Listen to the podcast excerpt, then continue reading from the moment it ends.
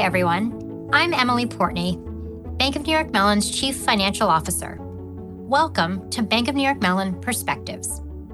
I'm so excited to be joined today by Megan Smith, an award winning entrepreneur, engineer, and renowned leader in technology. Megan Smith is the CEO of Shift7, which is an innovative, advanced tech startup that is helping find solutions to some of the world's most challenging social, environmental, and economic problems. She served as the third ever U.S. Chief Technology Officer from 2014 to 2017, where she helped to accelerate tech transformation at the highest level of government. While in the White House, Megan really made strides in recruiting top tier, diverse talent to serve alongside her. Before this, she spent 11 years as vice president at Google, leading new business development and later at Google X. So she has a wealth of private and public sector expertise and a really unique set of leadership experiences. With trust and innovation really at the heart of everything we do at Bank of New York Mellon, we wanted to engage one of the foremost leaders on the future of advanced sciences and technology. It was such a privilege to speak with Megan about where innovation is heading, especially during Women's History Month. We got to hear how she got her start in technology and some of the amazing women who have inspired her along the way. We also looked at ways to break down some of the barriers to entry by women and other historically underrepresented groups to help make the tech ecosystem much more diverse and inclusive. We hope you enjoy hearing my conversation with Megan as much as I have enjoyed having it. So, why don't we start? Megan, First of all, thank you so much for joining us today. You've had such an illustrious career, but maybe let's just go back to the very beginning. What first got you interested in science and technology? Was it maybe a role model you had? Emily, it's great to be with you. And uh, yeah, it, it's an interesting thing. I was lucky. I grew up in Buffalo, New York, and we had a lot of environmental challenge. We had many challenges, but our river was on fire, like Cleveland.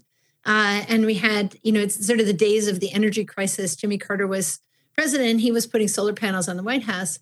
And uh, our, you know, inner city public school, our teachers were amazing. We didn't have any money, but they, uh, they, uh, they made mandatory science fair. And the reason why that has such impact is because we have a lot of bias about who does what subjects, right? And so naturally, kids kind of start dividing in middle school and in high school. You know, oh, STEM is more for the boys and a few girls. And for me, it was the requirement to come up with something that I wanted to explore. And for me, because of the sort of solar and environmental issues of the day, uh, and my mom had actually uh, on the first Earth Day had organized uh, bike bike things and started the bike club for Western New York, and so we had some of those thinking in our family. That that thinking I did all my projects. My first ones on solar, then wind, phase change storage, all these things to make impact. And the number one experience, you know, if you think about it, I, I got to be a swimmer uh, in college, and my coach used to say, "Practice makes permanent." right and so what you like do that. you do what you do is yeah so if you can have all the children required to do science fair you know science is not the facts that you learn it's really an experience of trying to discover and failure and iteration and you know the the scientific method experience. And so we got to have that. And so i'm very thankful to you know those teachers who made that a, a, an experience for all of us. Because it really builds your confidence. And suddenly you're like oh oh th- mm-hmm. this is useful. This is important. This is uh, matters. You could make change um, and and and bring impact forward. And you know i could do it you know which is really amazing. for kids.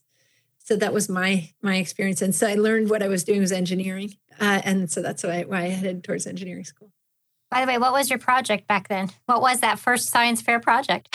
Yeah my first one to, was to make uh, a model of a house that was fully renewable using oh wow. Yeah solar solar and storage and other things. And then the next year i made the collector work uh, and actually uh, then uh, the next year I worked on phase change storage, you know, like storing in the melt of a material. Like, you know how uh, if you put stuff into a cooler, the yeah. ice and water stay at, at 32 degrees F, well, you could have a material like glauber salts or other things that's around room temperature. And if you melt it in the sun during the day and it's in your ceiling or in your wall, you can uh, then have it heat your house So lots That's of incredible. Like windmills. we did solar distillers. Like I just got to do all these different projects. It was incredibly fun. And you know, the main thing was that our teachers really encouraged us. The other thing they did was they made us do lecture demonstration, which is where you have to actually oh. present your project in front of a panel of judges, which is, you know, like like just this experience of ask answering questions and it, it is practice makes permanent. It was so fun to do the science fair with President Obama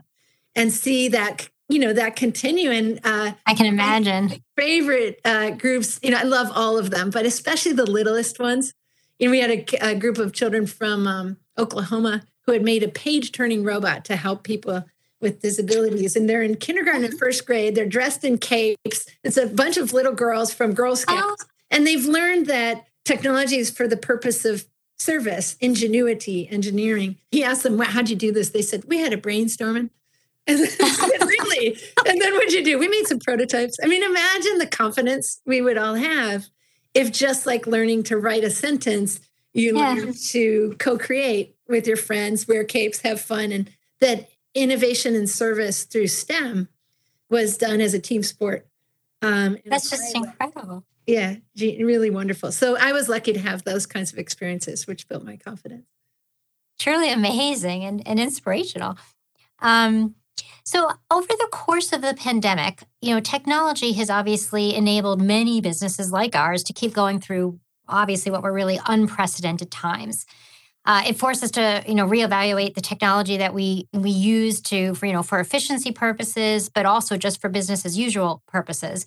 And I got to see certainly firsthand, you know, the acceleration in in also clients' digital journeys.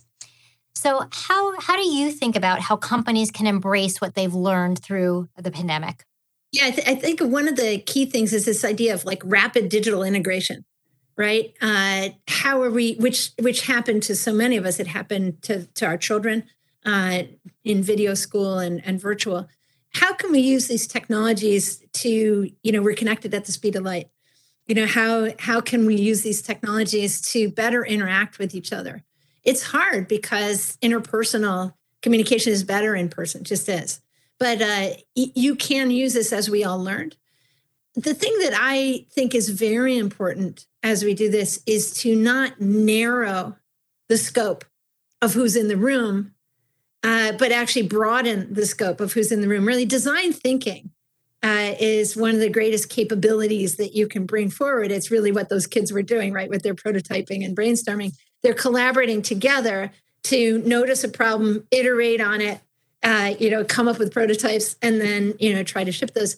The the the collect collective genius comes from broadening that team that's going to be participating, and so making sure to include folks, and then being really smart. You know, we've lost so many women uh, from the workforce through the mm. pandemic. So, what is it that we can do?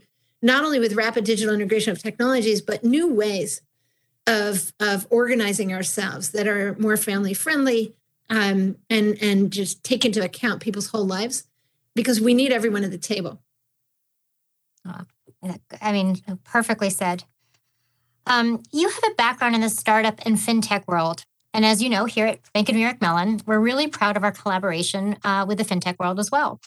Uh, could you talk a little bit about your experience with collaboration as a native to the tech world and, and just give your personal advice to you know any any startup founders that might be listening and how they can scale up and grow their platform? Yeah, it's it's uh, one of the greatest things you can do. Uh, Reid Hoffman, a colleague of mine, founder of LinkedIn at Gray, uh, Greylock, he's always talking about smart generalists. So in those early days, really having that's quite flexible trying to get teammates from many different sectors working together with you but that that sort of capability of like very proactive colleagues is really helpful people who are willing to step in and learn across the board there's a lot of bias in tech uh, you know and and especially you know you mentioned fintech uh, certain technologies ai it was really shocking to do some of the work uh, on ai for the country we did some of the early um, sort of what should the government planning be? President Obama asked us to begin to look into that. We organized town halls, etc. Mm. When we came together as a government, uh, myself and another person who was there from the Office of Management and Budget were the only women uh, who uh, who came from all of our agencies, and very few uh, people who weren't Caucasian. So you know, why is AI so by you know sort of biased? Why is fintech more biased? And what can we do to make sure that our teams are actually broader? We know from research, Glassdoor actually recently put together a, a literature audit of all the many different research studies that have happened that have shown us diversity, equity, inclusion as a genius move, not only because it's the right thing to do, but on behalf of your bottom line, on behalf of creativity. So it turns out the more diverse your team, both in its in people's lived experience, background, where they're coming from, um, as well as sort of topical uh, skills. You know, that do you have tech people? Do, do you also have lawyers? Do you have you know operators? Do you have people from community organizing these different groups? If you have that group coming together, you get more creativity, you get more profitability, you get more efficiency, um, revenue, et cetera. It's just a proven fact. And so those who are not managing for that, it's a little more uncomfortable because some of those different teammates have not worked together. We also have, you know, break break the bias as part of the theme for uh, International Women's Day and Women's History Month. How do we notice the things that none of us created but we inherit in terms of practices and odd things we think, um, and and really excise those out of our our teams as as rapidly as we can. So as a startup founder, in fact, uh, yesterday somebody i think it was in a fintech area posted their team and it was a very imbalanced team it's just one group. And someone else tweeted you know is this from the onion? You know is this a joke. And i don't think the person realized. I really think that the ceo was very proud of this team but i don't think he realized that he had actually done it created a very unbiased team and so actually the post was taken down. So i think he was excited and then actually embarrassed. And Interesting. So becoming becoming the new normal to uh, not ignore the truth about what it takes to build the best products. And and pay attention to that as you do that your culture everything. And it's interesting how society is now doing a check you know there, there's a check on on on business leaders across all these fronts which is really really interesting so uh, you mentioned, of course, why we're here, which is Women's History Month, um, and so I do want to spend uh, a, a bit more time on women's contributions to science and technology. As in other industries, you know, much work obviously remains to be done. How do we overcome historic barriers to entry in order to continue increasing female representation in tech and related fields? You know, one of the things that I do a lot, there, there's many different things to do. Um, but since since we're talking about Women's History Month, I call it sometimes Women's Missing History Month. I don't know if you know about the Wikigap. All of us are responsible for the Wikigap. Uh, the the editors in Wikipedia, you know, thank God for them. What a wonderful thing! Wikipedia is really such a great yes. demonstration of collective genius. And who knew that people would just take the beloved topics that they love and obsessively build the most incredible uh, encyclopedia for all of us by all of us because of bias in tech we find that 80% of the editors are men and 20% women, and 80% of the pro- profiles on Wikipedia are of men and 20% hmm. women. I also find when I look at Wikipedia, um, just bias in the language. You know, the women are more helping and the men are leading. You, you see this in, in, it, and so what? And it's it's again, this is not blame. We didn't create this, all of us, but we do inherit it. And as we begin to see it, we have to do things about it. And so uh, as we can, we need to work on balancing history. You know, we're in, sometimes people say we're in the fourth industrial age. So mm-hmm. we, we think that some of the things that we're bringing to the table, you know, so AI is part of this industrial age, digitization, that this idea of AI for good, that this is this is a new idea, right? It's not, a, we have self-driving cars. We know where every Amazon package is. And really, it's a community organizing problem. We're not having colleagues from different sectors working on all of the problems. Uh, we're really dividing up the problems. There, these ones are worthy of extremely, you know, capable tech. These are not. Um, these are not mm-hmm. as worthy. We'll get to the tech later. The IT team is maybe even a, a contractor named Tony. You know, so so you know we we we can change that behavior. And so I, I bring the history one forward as it relates to this change making because most people don't know, for example, in the first industrial age, uh, you know, this is a time of Darwin. Darwin mm-hmm. writes of our past, origin of the species. And Ada Lovelace is the first person to suggest the idea of algorithms. And she writes the world's first algorithm. She's Lord mm-hmm. Byron's poet math daughter. And she says, you know, I think we can figure out the math of the mind, you know, the huh. cerebrum, uh, the way we figured out the math of astronomy and the planets. And then she says, literally, I wish to bequeath to the generations a calculus of the nervous system. Wow. Amazing, right? But why do we know Darwin and we don't know Ada? Oh, her. Wow. Right? And and uh, so we must know these things because then we know that women belong in tech because we're the inventors of it. You know, from the found we're the founder. Uh, and and then men and women work together from that. In fact, it was a great collaboration with Charles Babbage, who was the designing a mechanical computer, and this they were working together. You know, and at the same time, also, you know, her father, Lord Byron, was married with Mary Shelley when mm-hmm. Mary wrote Frankenstein. And wow. you know, industrial age question: Should we raise the monster or not? Not right. This is, this is an AI question, right? And so, if we don't know in the second industrial age that Jane Addams was doing wise community with data science with the Hull House and industrial Chicago.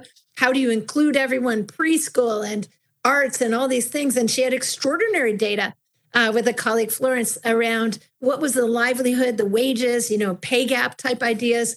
They were working on all these things. But if you don't know Jane Addams or you don't know Ida B. Wells, Ida B. Wells at the time, really you could see her as almost a Black Lives Matter data scientist of the 1800s who was working on uh, the Red Record, which won the Pulitzer Prize mm-hmm. last two years ago, from 100 years ago, right? And Ida and Frederick Douglass protested the Chicago, Ida and Frederick Douglass protested the Chicago World's Fair in 1892 because there was not allowed to be an African American pavilion. That's amazing. That's 25 just incredible. years after enslavement. Yeah.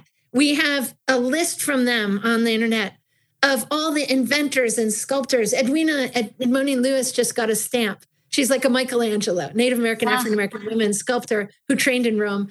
Uh, so why didn't we get to see them? And I will I will share that I think that we don't know them is why when we go to the Consumer Electronics Show, the stage is totally imbalanced. Yeah, it's not, yeah, you're right. Yeah, not a pipeline problem. This is a culture problem. And it's eh, you know hundreds of years in the making, actually, just based on everything. That, I mean, eh, just fascinating, actually, in in uh, a just just fascinating in a in some in a, in a pretty upsetting way. fascinating. Yeah, and you know, Jane Addams won the Nobel Peace Prize for inventing social work, really, and her mm-hmm. leadership there. But if I go to, as US CTO, if I went to Health and Human Services, an amazing agency, trillion dollar agency, and I go to maybe the National Institute of Health and go to the precision medicine meeting, I would be expected. And people would say, okay, let's get started. Of course, we're going to use data science and medicine right. and all these things. But if I go down the virtual hall to human services, uh, maybe I would go to the foster care meeting. In those days, you know, even today, this idea of civic tech, people might not expect me. They'd be like, well, my computer's working. Why, you know, why are you? Right. And right. I'm on the board of a, an incredible foster care tech nonprofit called Think of Us. You know, how can we use digital technologies to support these young people who are going through so much trauma um, to have digital tools where we're supporting them design thinking them at the center. Uh, you know the way that some of the the greatest tech companies might do in their design thinking for consumer services or customer service. How do I mean, think the whole thing?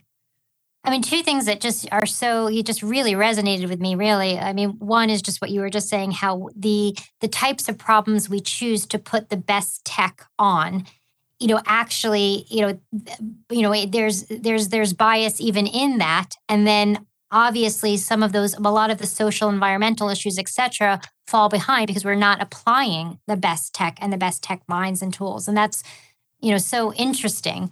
Uh, um, and and just something we should really obviously as a society really really think about and hopefully as a uh, you know uh, you know having had some experience in government you know that's something that's front and center and and and we can actually change that uh, the other thing just that really resonates is, you know, as the first woman uh, CFO for Bank of New York Mellon, uh, and we've been around for well in excess of 230 years. I wonder how many very well qualified other women could have done this job in over that period of time, but for various reasons, just we're not, you know, we're we're uh, we're not chosen. So very very interesting. Yeah, it's really important to see this this history bias as we're talking about because it's almost like if we can see that, it changes today and the future. Um, because as you said, we we can see the technology would be for anything we imagine it could be for. Uh, we can bring more children into um, You know, mm. one of the things I, I feel like technology in its greatest form is actually about love. It's about obsessive curiosity, like how does the universe work? What's with this phone? like all the things you can think. Imagine yourself as a child in those moments. You know, when you're like, "What? Wait, what?" we continue that discovery, this amazing, you know, wonder, right? The second one to me is really ingenuity, which is engineering, and in the in its greatest form, it's about service, solving problems with and for each other. And and the last one is the last one is really about um, you know teamwork and community. You know, doing this together again, a team sport, and how much fun it is to work together uh, to solve problems. And if we can do that and stop biasing ourselves about who's supposed to do it and who's mm. supposed to be on the team and and and fix our history so that we can see that everybody's been at the table the whole time uh, you know even if uh, they had to really struggle to be included um, but they found some way and just lift them up as our proof point we have the chance to work sometimes with the polynesian voyaging society the hokulea um, think mm-hmm. of moana you know the the one of the disney movie my friend i know he often says polynesia it's like a continent but we have a lot of water so these are the people who figured out how to sail with no instruments and just use the planet. And we hosted them on, on the White House astronomy night with President Obama. Um, and we had both the NASA commercial crew in the Rose Garden and our most uh, ancient and modern. That's amazing. Navigators, the the they were there in the Rose Garden showing the the star compass, which is just observation of your world and figuring out which to go, which way to go. So understanding that technology is is um, you know this possibility for all of us and the solutions we would make.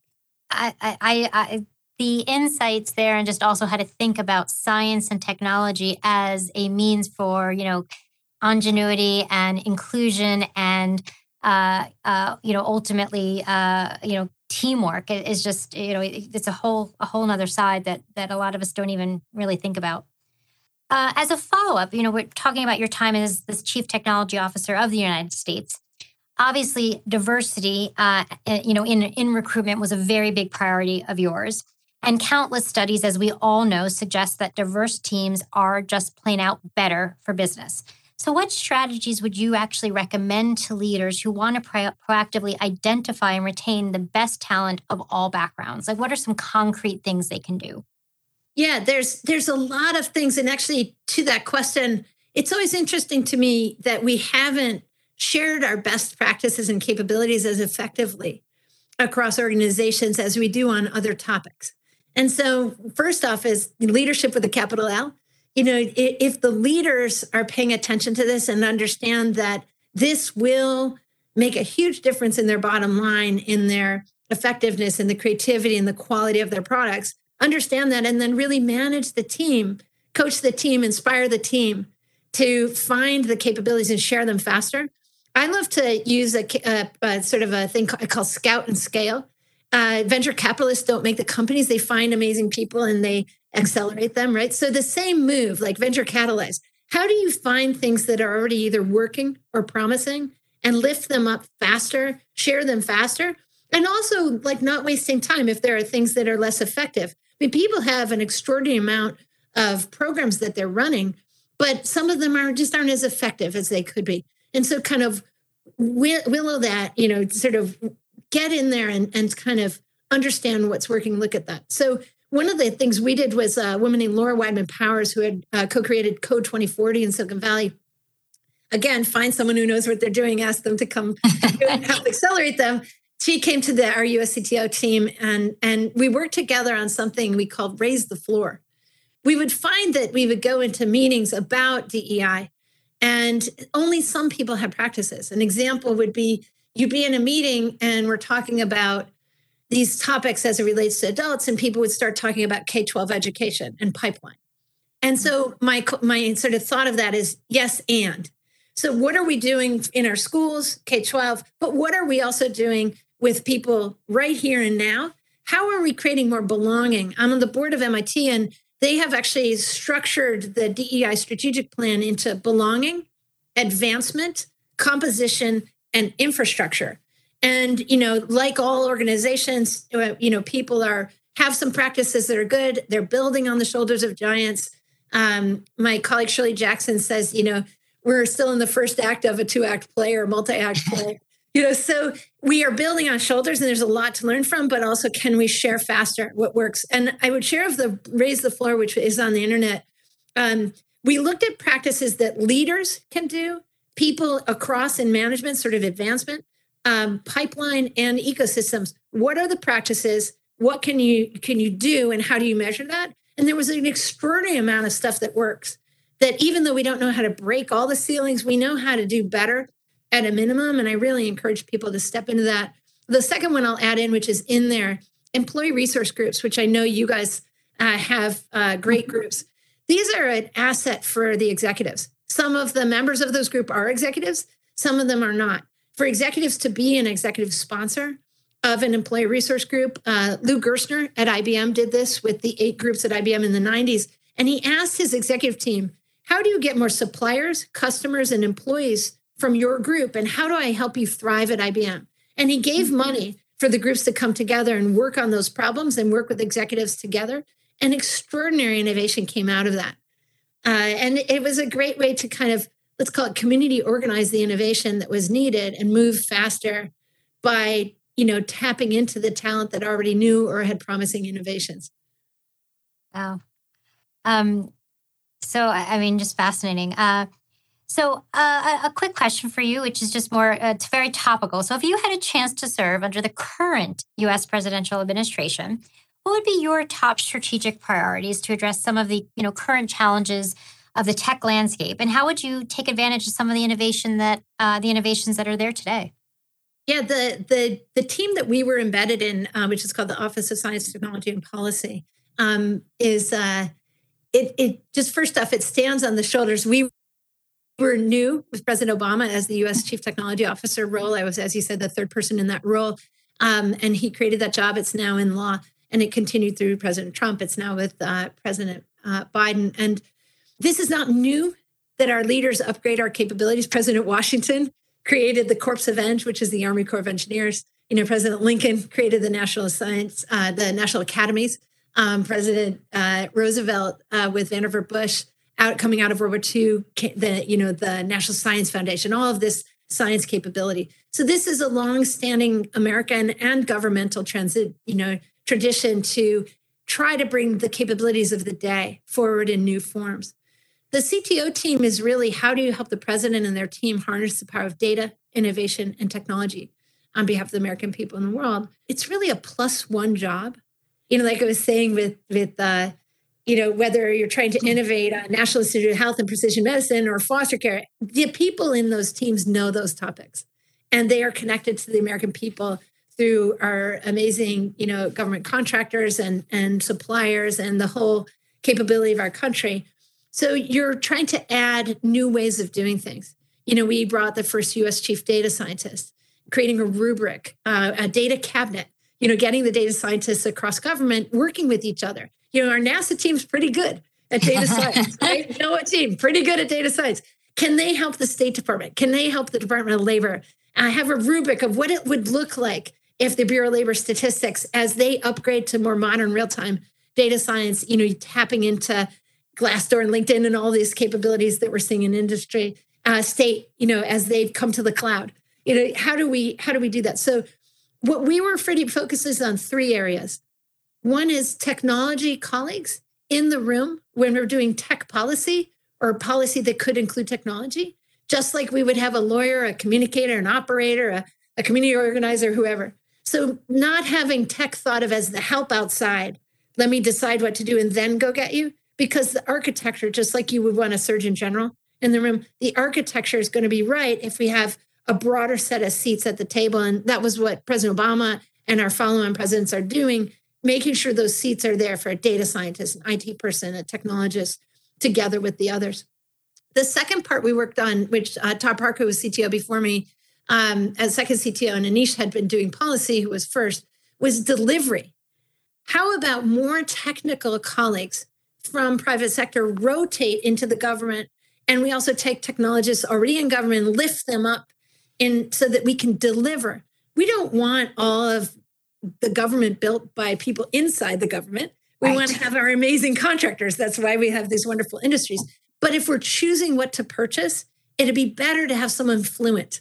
It's a language. And then we can buy something cheaper, better, more incredible. Also, things like the, the federal IT budgets, a large amount of it goes to matching with the states.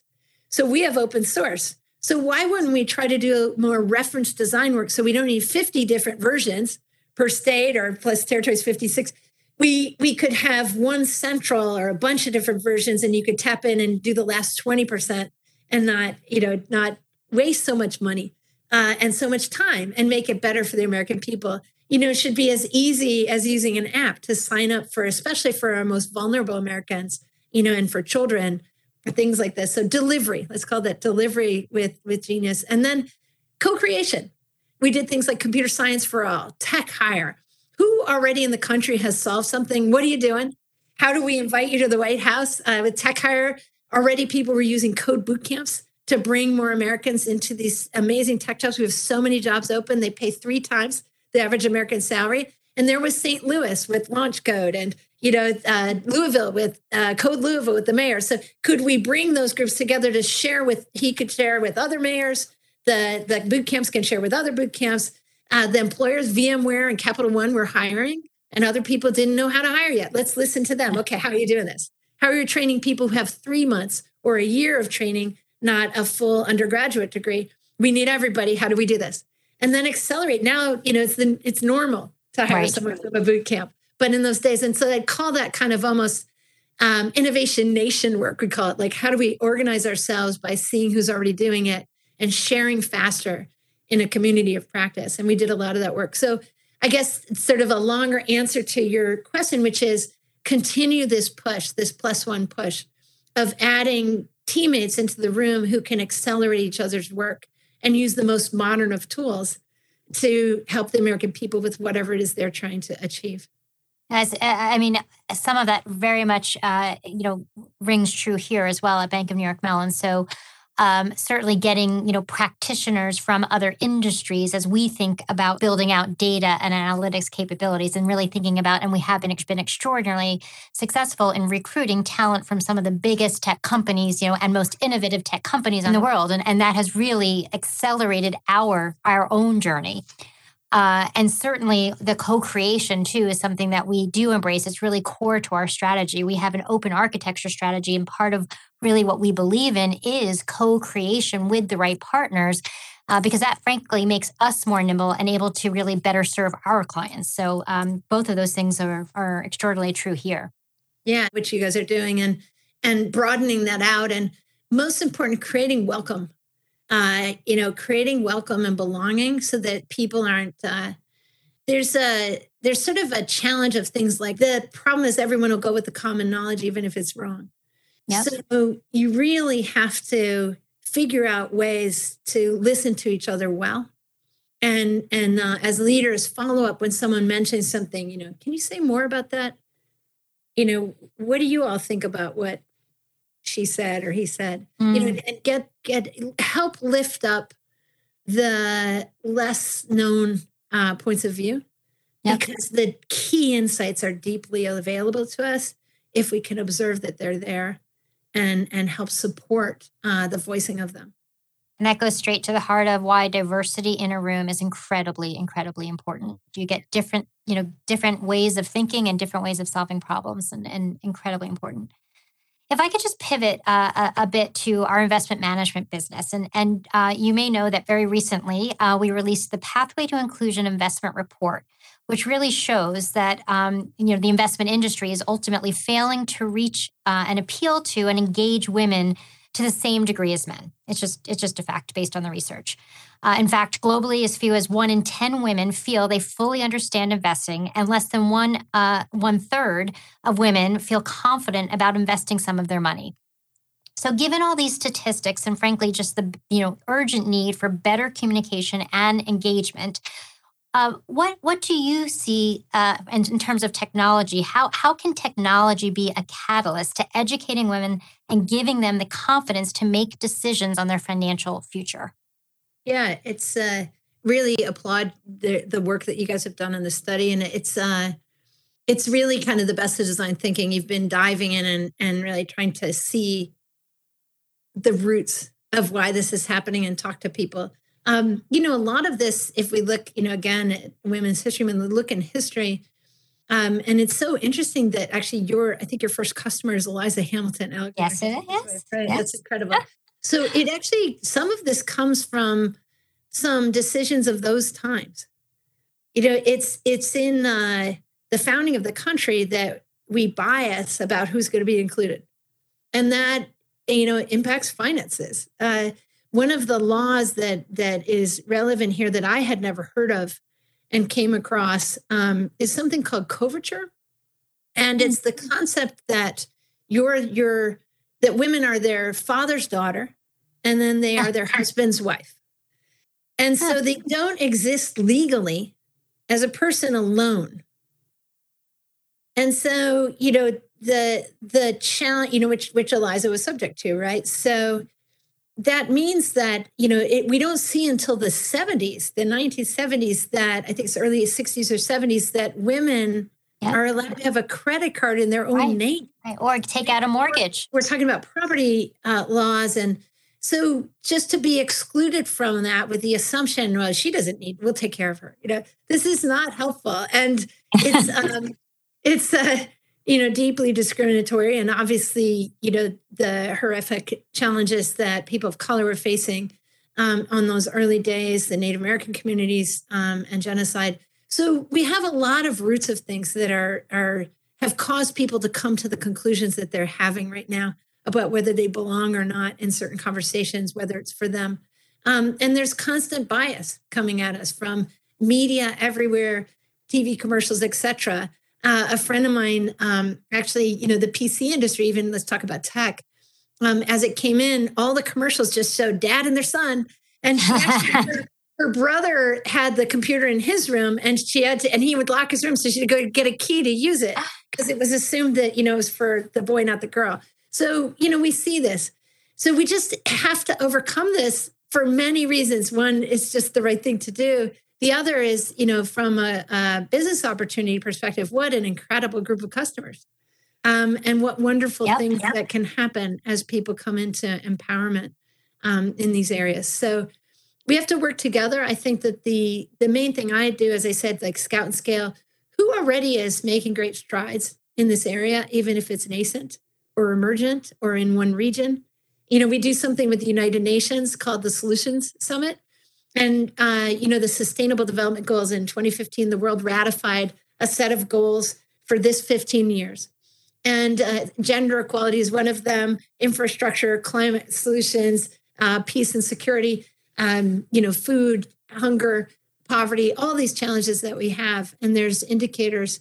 One of the things we did uh, in partnership with uh, the UN, um, uh, one of my co founders in Shift 7 was running the non government liaison service um, from the uh, Secretary General, the Deputy Secretary General's office, was we put out an all call. Who is already solving these things? What are you doing? Do you have something working, something promising, something in a region?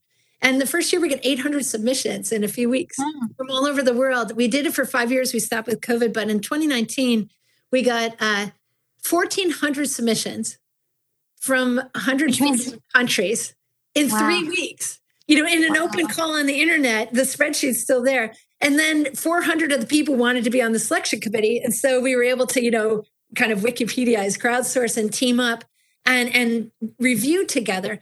And with a gender balance, geo balance, topic balance, racially balanced group of innovators who came uh, to the UN to present. And actually, yesterday, I spoke at a graduation of women Techsters, which is uh, Devura had created from Nigeria a way to bring people into tech. And women were graduating in that program from Kenya, Nigeria, Egypt, Ghana, and South Africa. They're spanning, you know, this coding boot camps.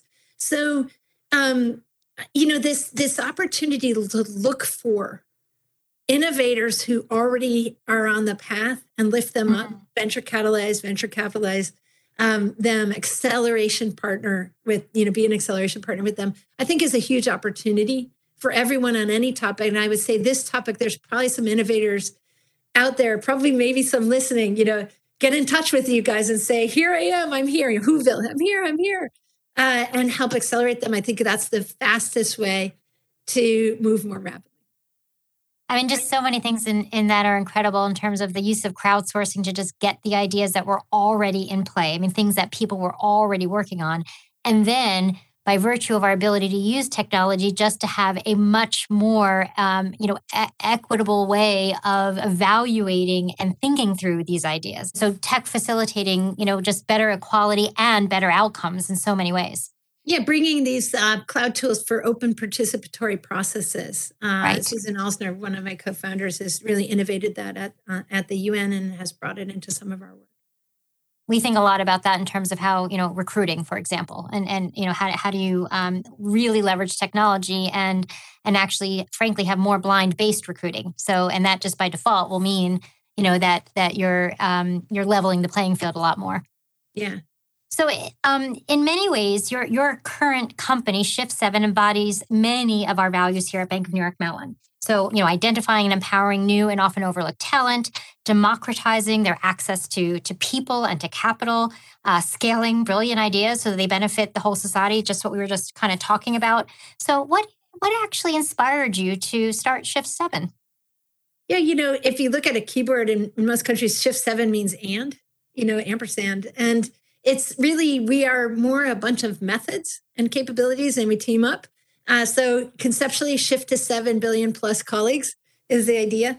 And so a lot of times we're working in, in three areas. One is um, kind of ecosystem teamwork, kind of maybe the summary is y'all should meet each other. So there's extraordinary people who could be working together and helping each other, communities of practice, these kinds of methods.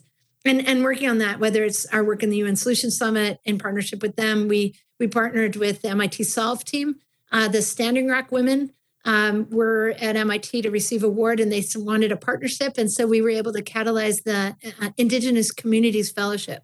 So each year, seven or eight new, extraordinary, ta- extraordinarily talented folks, um, many on reservations, who are working on solar or um, you know energy solutions, food solutions, uh, community solutions, hard problems.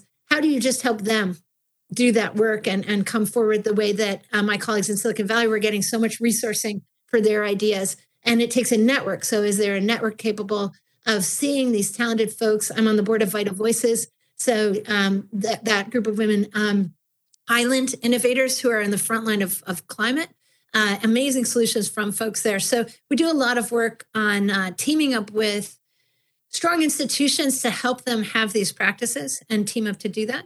And then a lot of work in like sprinting and piloting, you know, prototyping. You can sometimes get somewhere, you know, can you do 10 or 20% quickly to see what might be? Maybe this comes out of some of my media lab skills, you know, demo or die versus publish. was, was how they thought about it. What is it? Uh, fail quickly, right? That's a really important thing. Show, you know, show uh, something and then iterate together.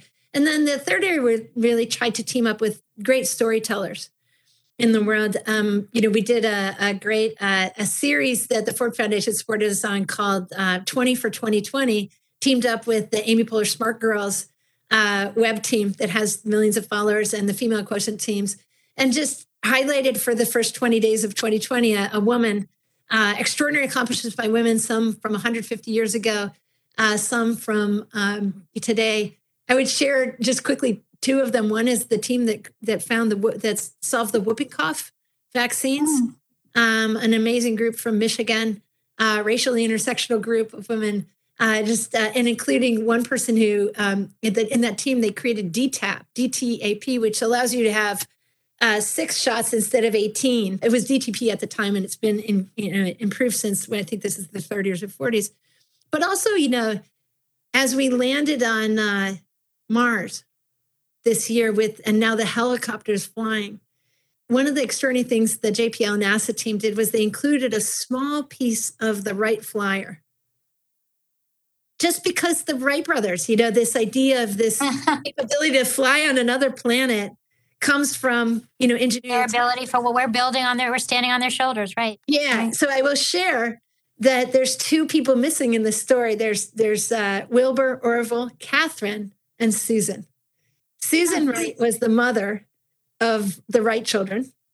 And uh, she was a mechanical genius. If you've ever seen the older movie Chitty Chitty Bang Bang, she's yes. like dad, building toys and things. And she taught the children design thinking. And, and she's wonderful. And so we have a story about her. And then, of course, her daughter, Katharine, the, the French gave a medal to all three children for their innovations in flight. Uh, and so Katharine, the youngest sister, was kind of like the COO of the Wright brothers, uh, you know, and writer and teammate with her brothers uh, needs to be lifted too. If we know about the family right, and then when we land on Mars and we fly, then everyone can see, you know, that men and women have been doing things together for a very long time, even if some of us got evaporated in the history. in the history books. Yeah. Um, well, I, I, I, honestly can't can't think of a better way to to end. And and actually, if I may, I just wanted to do a real quick lightning round with you, um, just because we like to do this just for plain fun. So um, I'll ask a couple of quick questions, and whatever comes to mind first. So uh, East Coast or West Coast? Both. and uh, everyone in between. I'm like, my dad was would always take us on all kinds of driving around, and we're just that's a that's a family value. My son is actually about to head out to drive across the country. So done it many times. It sounds like there's a just very adventurous spirit. Anywhere and everywhere. What's the favorite, your most favorite book you read recently? Wow. Um, actually, a friend of mine just wrote a book um, from Buffalo, and uh, my friend Matt has written a book that will come out in the future called City Forward. And uh, he's in the Buffalo Niagara Medical Center, which is right next to my high school. Um, and what they've been working on trying to do is really how do you community organize the city better to be inventive together and stop doing things at each other? So use anchor institutions he's talking about and our industry, whether universities, hospitals, whatever, that are in neighbors, but get the neighborhood teammates and the churches and you know everybody involved in this future for our city. Um, you know, my high school was racially balanced and wonderful, a magnet school and when I go to Buffalo later, it's really quite separated. And that, that's so unfortunate and silly and uh, so many talented people. And so these guys are getting it back. So I'd say to be a future read will okay. be Singapore. I'm going to put that on my list. Um, and last one, what who are the guests at your dream dinner party? Oh wow. Uh, there's so many people I'd love to talk with. Um, sometimes it's it's the you know the this Gen Z that's coming towards us. Many of them I got to work with Malala Yousafzai um, in the founding of the Malala Fund. Again, who's going to help us with girls' education? How about Malala and her team? Let's help her. Um, but I think about all the way through time. Uh, recently, I was watching a video about Hypatia, and you know most people have never heard of her, but um, one of the most genius mathematicians. You know, we know Archimedes, we know these mm-hmm. people, we don't know Hypatia. But she actually said that uh, math is uh, not the more arithmetic, geometry, uh, astronomy, but also music. And oh. so, you know, that that that there's so much genius uh, that we could tap into. So I would think about some people from history who are less known. Um, you know, we talked about Ada Lovelace and Mary Shelley. Mary Shelley's mother wrote Vindication of the Rights of Women, um, Mary Wollstonecraft. You know, and we're not studying these things. Um, Ida B. Wells, I would love to talk to. She just was extraordinary.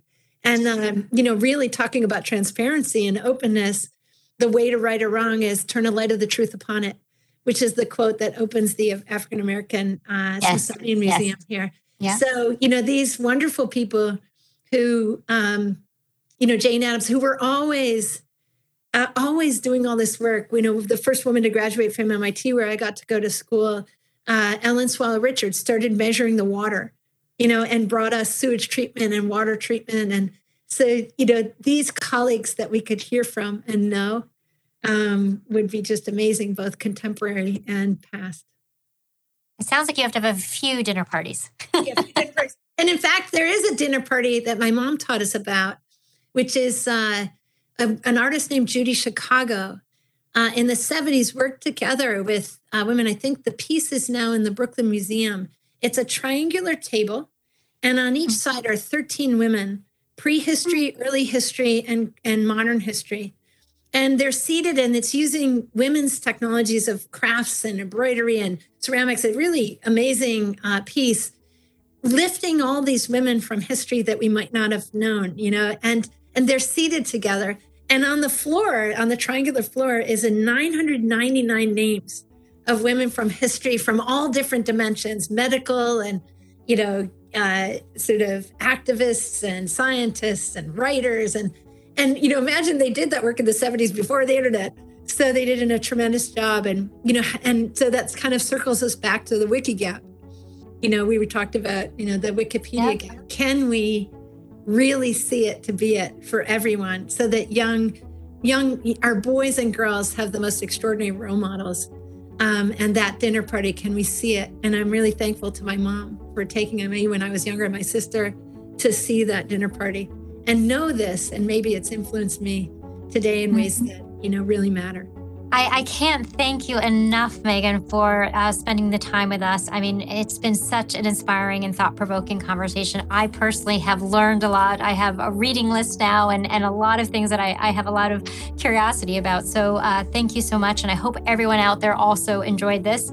Uh, thanks again uh, for your time. And I'm Emily Portney, and this is uh, Bank of New York Mellon Perspective. So, thanks for listening. Thanks, Emily. Hi, everyone. This is Garrett Marquis, Global Head of External Communications here at BNY Mellon. Thanks for joining. I hope you enjoyed that conversation. Keep listening on Apple Podcasts, Spotify, or wherever you consume your podcasts. Most importantly, and if you're willing, leave a review or rating and tell us your feedback. You can find us on social media LinkedIn, Twitter, Facebook, Instagram, and of course, bnymellon.com. Thanks for listening. We'll see you at the next episode.